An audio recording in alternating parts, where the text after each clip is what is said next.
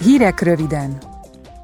A Gazdasági és Monetáris Bizottság, valamint a Környezetvédelmi, Közegészségügyi és Élelmiszerbiztonsági Bizottság tagjai holnap eszmecserét folytatnak Mairead McGuinness biztossal az uniós éghajlatpolitikai taxonómiáról.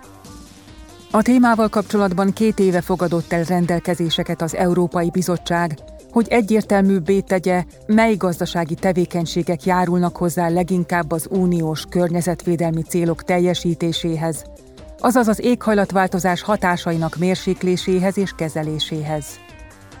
A képviselők most áttekintik és szükség szerint módosítják az eddigi módszertant. Az Állampolgári Jogi Bel- és Igazságügyi Bizottság holnapi ülésén a Görögország partjainál nemrégiben hajótörést szenvedett menekültek ügyéről lesz szó. A vitán Ilva Johansson belügyi biztos és a Frontex ügynökség ügyvezető igazgatója Hans Leitens is jelen lesz.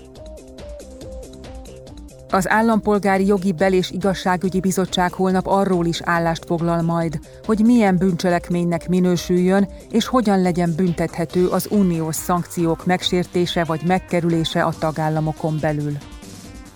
A javaslatok között az is szerepel, hogy szabadságvesztéssel legyenek sújthatók azok a magánszemélyek, illetve pénzbüntetéssel azok a vállalkozások, akik vagy amelyek adott esetben elmulasztják befagyasztani a forrásokat, illetve nem szereznek érvényt az utazási tilalomnak.